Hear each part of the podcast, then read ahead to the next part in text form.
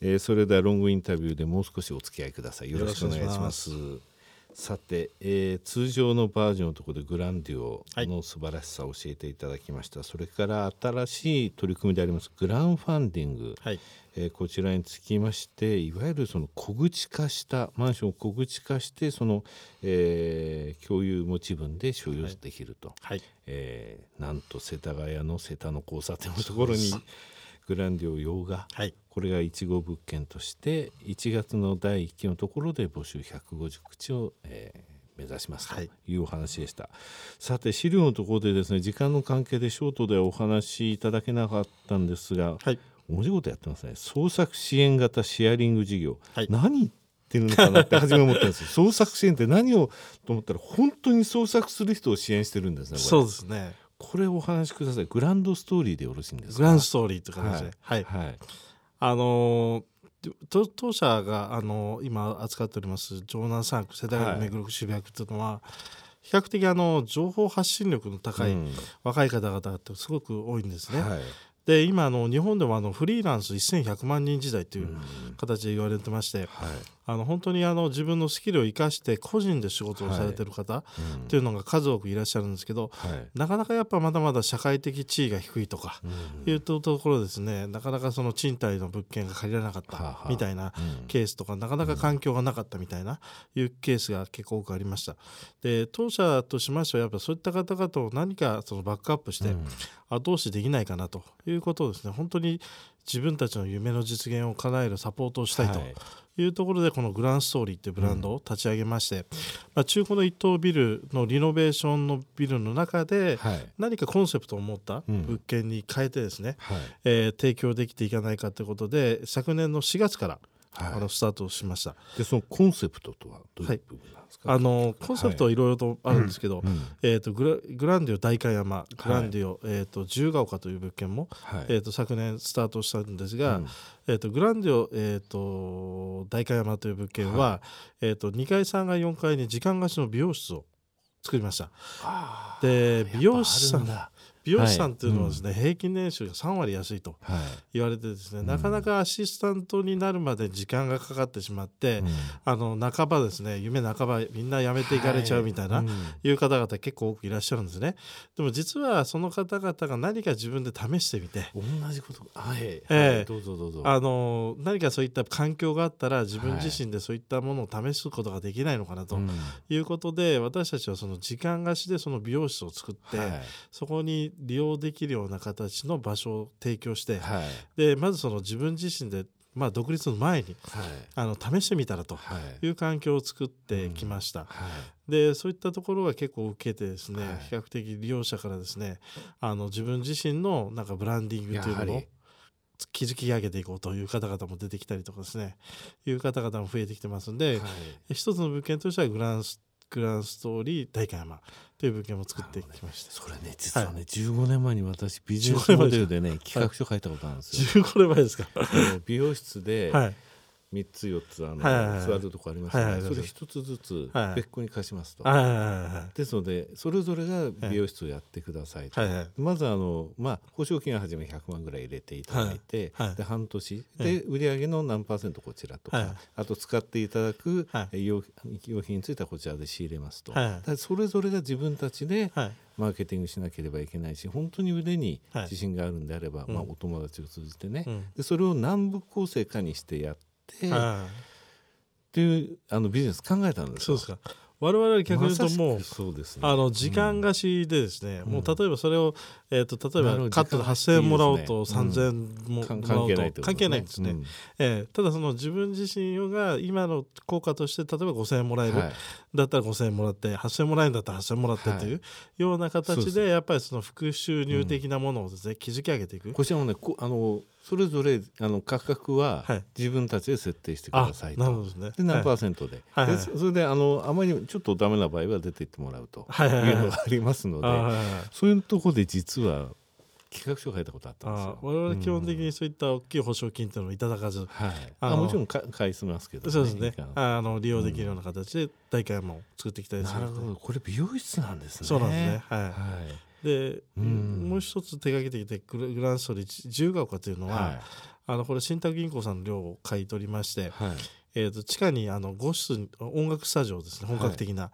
音楽スタジオを作って1階と2階に18部屋、はい、あのワンルームがあるんですね、うん、でその18部屋入居している方が24時間使えるスタジオ。あら無料ですね。無料で？無料でです。ええ。ー、奪い合いになりません、あの基本的に時間管理だけはあの2時間制という形でしてるんですが、あの基本的にそこの中にはドラムセットがあって、はい、あのギターアンプベースアンプもあってっていうような本格的なスタジオになってまして、はい、あの入居者が組んでる例えばバンドのメンバーと一緒にそこで練習をするというようなことでこの物件を購入いただいたオーナーさんも、まあ、あのミュージシャン、はい、音楽家の方で。そうでしょうね、えー、そうでないとっていうかまあ、支援ですね。本当に支援ですねこれからのアーティストを創出したいと、なので我々あのそういった地下アイドルじゃなくて地下アーティストの創出とい。うのがこのグランストーリーという形で自分自身の夢を叶えてみたらいかがですかと、はい、我々が環境を用意しますと、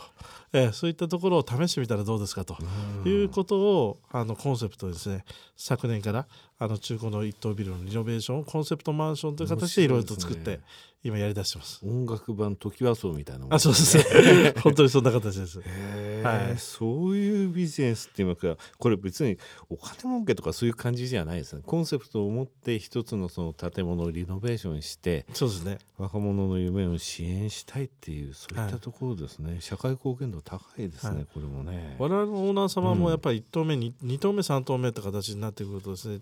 単純なその家賃収入という利回りだけではなくて、はい、今お話あった社会貢献、うん、何かその自分自身があの人の役に立っているとい。うところを実感したいというオーナーさん。も家族いらっしゃいまして、はい、あのこういったコンセプトを持った物件とかグランディオの中でも1階に例えば保育園を、はい、あの誘致したあの、えー、と1階に保育園入っていただいて2階から上に共同住宅とい。うような一棟マンションを作ってきたりとかですね、いろんな物件とエリアによってコンセプトを持って作ってきてる物件が。それはオーナーさんがそういった形でやはりやりたいっていうふうに言われたんですか、ね、オーナーさんの希望があってですね、うん、我々がそういったたまたまコンセプトに合う物件を我々入手してきて、お客様と一緒に作り出すと。なるほど、ええ、いうような形で。でこれからのアーティストにどんどんどんどんそういったのをあの環境を用意するんで使ってみたらいかがですかというところを提供していくと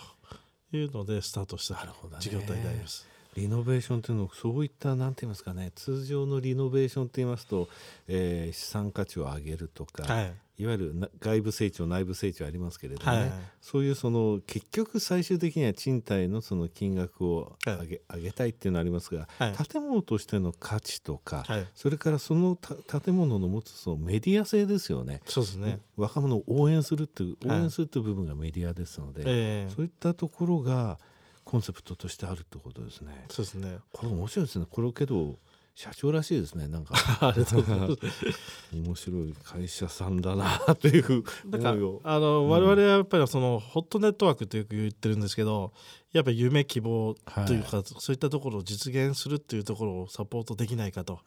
いうところで、最近やっぱりその AIIoT ってそのクールネットワークっていうのが企業的に大きくなってる産業があると思いますけど、我々やっぱりこの person to person という、はい、やっぱりその人と人とが生まれてくる情熱っていうんですかね、はい、そういったものを何か無形資産をこうこういう有形ができないかと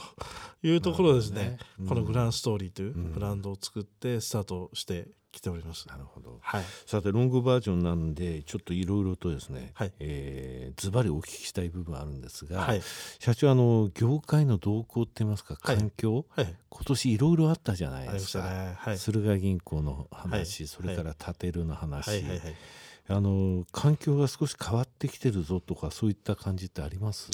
あの完全に変わってきたっていうのが、うん、まああの東京オリンピック前に不動産バブルが実際来るんじゃないかという形で言われてたんですけど、言われてたんですけど違う形で、はい、あの今回、こういうあの不祥事という、不動産業界の不祥事っていうんですかね、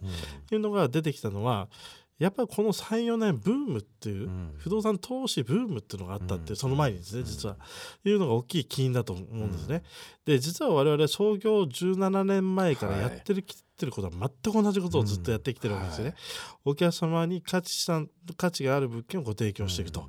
ただ逆に言うと不動産投資っていう枠の中で金融機関がいろんな形でアパートマンションローンって商品が増えて、はい、いろんな銀行さんが取り扱うことによって、えー、どうなったかというといろんな不動産販売業者が増えた、うん。はい、えー、そこの中で不祥事を起こす会社さんがここ数年出てきたのが今年全て出てきたと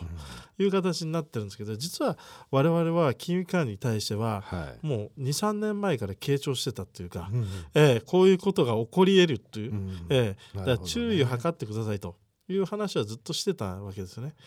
それが今年すべて現実化されてきたという、うん、なるほど。金融機関にいらっしゃった経験から、はい、これちょっとおかしいぞそういうことが行われてるぞっていうのはなんと感じとしてはやっぱあったというところなんですよ、ね、それはやっぱりその、お客様とですねご面談をする中で、うん、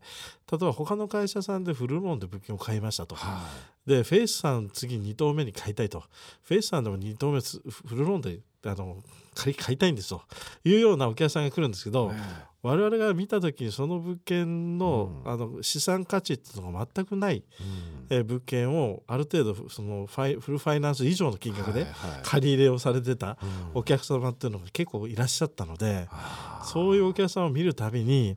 これも販売会社もそうです。その、えー融資を行っている銀行に対しても、うん、やっぱ我々は注意してくださいということを傾聴してたわけですね。うん。ただこれは銀行の中でもやっぱ視点レベルで全部違う取り扱いになるというところで防ぎきれなかったところがあったのかなと。ね。まあ、御社の場合はね城南3区も決まってますし、はい、それで今までのお付き合いというか、まあ、ご紹介する銀行さんも決まってるでしょうし、はい、しかも何とも何とも働いてる方がいらっしゃるってことはそうですね、まあ、そこら辺のところの関係っていうのは非常に綺麗で、はい、あのやられてるということですよね。そうですね。我々は逆に言うと、そのお客様の資産形成の中でお客様がお付き合いされてる金融機関、うんはい、まあ逆に言うと我々も20個以上の銀行と取引をさせていただいてるんで、うん、まあその中でご紹介できる金融機関もあってですね、お客様に選択していただく。うん、で当社の物件というのは1棟あたり4億円なので、はい、あのこのまあ、今年度っていうんですかね。あのいろんな銀行さんで不祥事があった自己資金の問題とか、うん、そういったところにあまり影響されないお客様、うん、えー、逆に言うと銀行がお金を借りてくださいと、はい、あの言ってくれるお客様が圧倒的に多い、ね、かったわけですね。ターゲットもそういうことなんですね。そうなんですね。そういう富裕層である程度しかも今回のこの新しいあの、えー、不動産高地化商品については相続税対策にもなるという、ね、そうですね。はい。うん、なのであのマネーリッチ資産リッチ、うん、所得リッチ、うん、まあこの方々が当初のお客様で、ですね、えー、家族いらっしゃったので、その中であのまあこういう今回こういった不祥事が出てきて風評的なところですかね。ね、えー、いうのがいろいろと出てきましたけど逆に言うと当社の物件に関しては今でもですね、はい、あの各金融機関の取り扱いは変わらずねやっていただいてるので全く影響はないと、うん、やっぱり正常化するっていうことが大切なんですよね。全体がですよね。本来立ち止まってみた時にやっぱお客様のための物件がどうかっていう、うん、えー、本当に資産がある物件かどうかっていうところが、まあ、一番なんだろうと思うんですけど。なかなかそこの目利きができるようなオーナーさんが少ない、うん、えー、っていう気はしてますね。なるほど、はい、今までの中でちょっとこれはってことをやってたところが少し淘汰されてるだけの話なんですよね。ねそうですね、うん、あの実際不動産仲介業者でも事務所が急に畳まれたところって結構数多く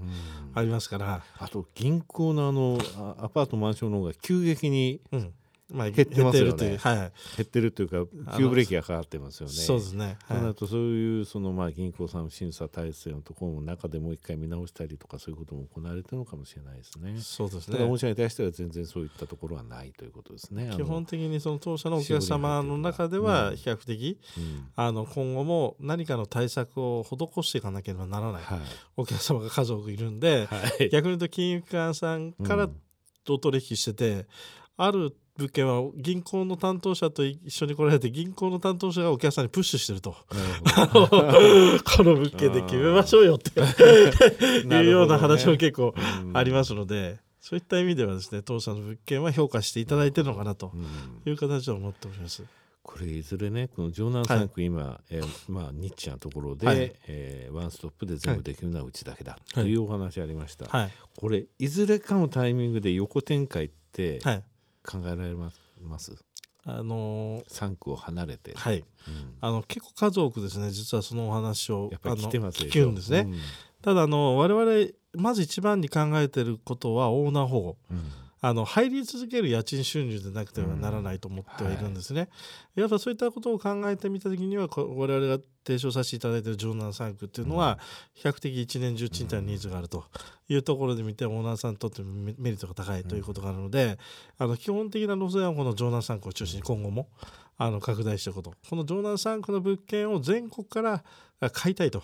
い。うお客さんを集めていると。いう形でですね成長していきたいと思っております。しばらくはということですか？そうですね。はい。うん。なかなか口割らないですね。城南3区以外で、はい、じゃあ、はい、質問変えましょう、はい、社長があと1区だけ、はい、どっかあの足せるとしたら、はい、もうとにかくその入居率が高い状態でしかもグレードがある程度高くて、しかも緑があってここだったら住みたいな、はい、ここだったらあの人に住んでほしいなっていう区として、はい、3区以外に何かプラスするとしたら何区が挙げられます？あの当社も実際今、うん、大体7割から8割この世代3区です、はいはい。はい、城南3区ですけど2割は実は違う区でも手掛けてるんですね、実は、ええ、でその中でも例えば文京区とか、うん、まあ、そういったところで賃貸ニーズがすごく高いところっていうのは比較的物件ができた後でも入居率がすごく高くあったりとかしますので、あのそうですね。あのあのその区の中のやっぱりそのピンポイントのエリアっていうのをちょっと我々は逆に言うと考えてご提供させていただいてます今後も。はい、なるほどね本郷小石川あそこら辺の緑のあるエリアいいですよね。うん、小石川は結構そういうところですね。はい、五五島ぐらい実は作ってあそうなんですか。わかりました。はい、いや元気で楽しい社長さんでした。ありがとうございます。えー、ぜひまた番組の方にお越しください。こちらこそ。はい。えー、本日はロングインタビューもありがとうございました。ありがとうございました。